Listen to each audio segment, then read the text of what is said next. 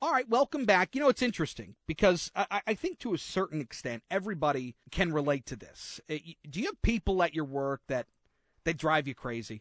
Maybe not drive you crazy, but uh, it irks you a little bit when they reply all to an email or they're asking you questions constantly because they don't know how to do something or, or any kind of anything that they do to get their job done, it bugs you. Well, that's what's kind of being bandied about by Gen Zers.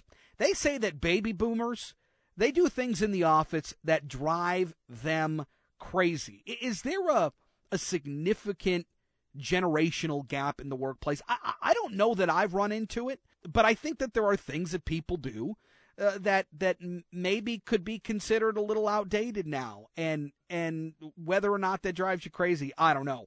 Uh, Kristen Geez is an author, professor. She's also the founder of Advising Generation Z, a nonprofit mentoring program providing a space for people to elevate their voices. And Kristen joins us this afternoon. Kristen, great to have you with us. Is there really this big of a generational gap that, that Gen Zers are looking at baby boomers and going, okay, boomer, uh, that's enough of that? You know, it, there is a generational gap, but it is normal and it is natural. We've got to stop making it like it's it's not, like it's not a thing. Every generation rebels against the older generation. That's not a new thing. The difference is that this generation is speaking out more, whereas before the younger generations just, if they told you to do something and they were an elder, you just followed them, even if following them meant off of a cliff this generation's going to call you out. the generation has given us permission to call things out, and we've got to give them credit for that, while also realizing that just as the older generation, we come with wisdom and experience that they know nothing about, but we don't have to prove it to them in every conversation. Well, look, I, I I'm of the belief if if you're getting a job done, you get the job done. Now, if you're if you're bothering me with all of these these these kind of innate silly questions that are pretty simple to figure out, okay, well that's that's one thing. But but to me, and, and look, I'm 34, so if I'm not being bothered by it, I feel like a lot of people should should maybe understand that people are doing jobs or their or their job whatever way that they can. I, I don't see much of an issue with it. I think that's where the problem is. You're at a great age. We're, we're a millennial, so perfect. And millennial, but I think the difference is this generation is looking at their employers as their parents, as their grandparents. And the reason why they're doing that is because sometimes as a leader, boomers are talking to these kids as if they are their children opposed to their young workforce.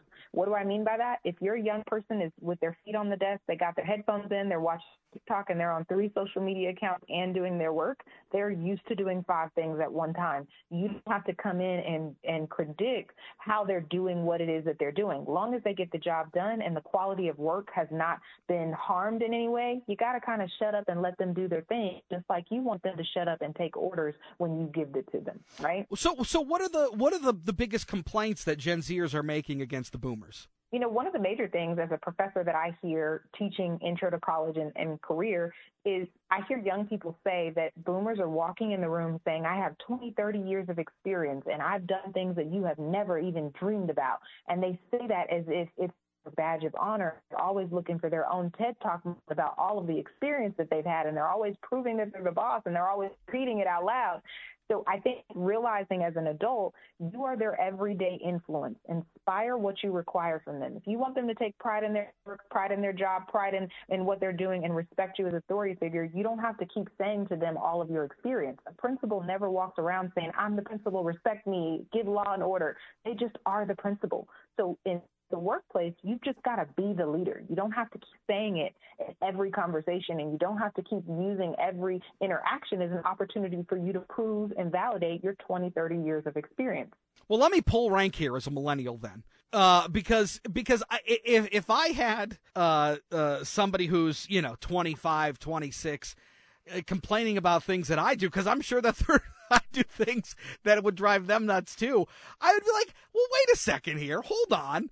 Uh, I don't know that we need to get uh, that far into it. I mean, is is it a little bit overblown what what they're talking about, or they get on social media and oh, there's a guy I work with that uh, you know he prints things out uh, uh, uh, back to front instead of using individual sheets of paper. Can you believe that? Like, isn't is there a line where it's like, okay, it, it's a little too far? No, what we have to realize is sometimes as adults, we are walking contradictions. We have raised this young generation up where all they have seen is how the real world works through their device. They've seen skits with people that are 20, 10, 15 years older than them showing what should be appropriate, speaking out, being disrespectful, and becoming famous and becoming millionaires and billionaires off of disrespecting someone. So we have them watch that for years at a time. Then they jump into the work world where there's no real true onboarding experience to explain the difference between being in school and actually having a real job. Not the job where you still live at home with your parents and you're working at the fast food restaurant, but I'm talking about a job where you are held accountable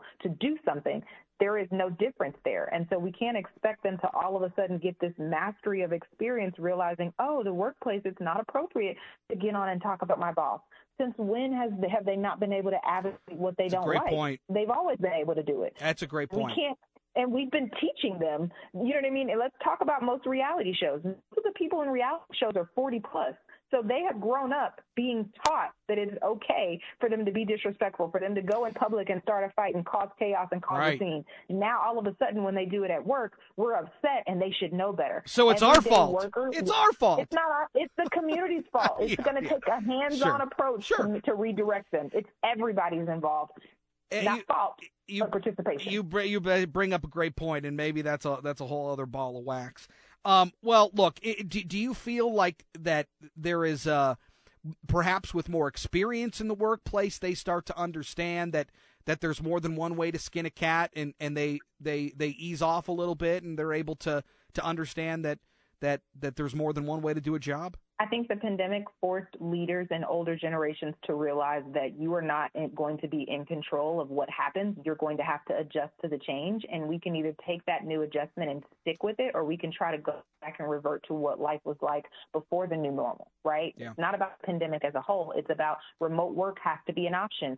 Hybrid has to be an option. Perks have to be an option. Corporations are going to have to get involved in social justice issues. These are things that are not going to change. And if you want to get this younger generation to respect and have brand loyalty or even brand recognition, you're going to have to not do what's trendy for the moment. You're going to have to figure out how you can keep that trend and the longevity of that within your corporation to keep the young generation working there. Kristen Geez, you've made me feel old. Uh, thank you for that. I appreciate it. Thank you for your time. Good stuff. Appreciate it. Thanks. Bye bye.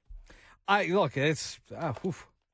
all right. I don't know. I mean, I, it's not something I've seen, and I'm not a Gen Z. I'm a, I'm a millennial, but nothing really bothers me. Anything really bother you, Brian, Danielle? I get it all the time. I get you it do? from Danielle all the time. I'll make Oh. a joke and she'll go, "I don't know what you're talking about." Okay, Danielle, what is Brian? Let, let, let's let's let's hash this out. Uh, wh- Okay, I what does one. Brian do that drives you nuts? Brian. I mean, you're not a Gen Z. No, I'm a millennial. You're a millennial. yeah, okay. Brian, um, I would say he's a helicopter employee in which he hovers over everything you do and freaks out. And it's like, no, listen, I got it. Brian doesn't freak out. You're not in here. Does he freak out? Brian constantly reminds me to do things. Well, I do do that. He Yeah. Well, does- is that because you forget? That I know do she do. knows what to do. No, it's Yeah, me. That's he me. does that. Not all of us do that here. I'm just saying. And what do you say to him? Um, I can't say that on there. I got it. Okay, thank you. And on that note, we'll take a break.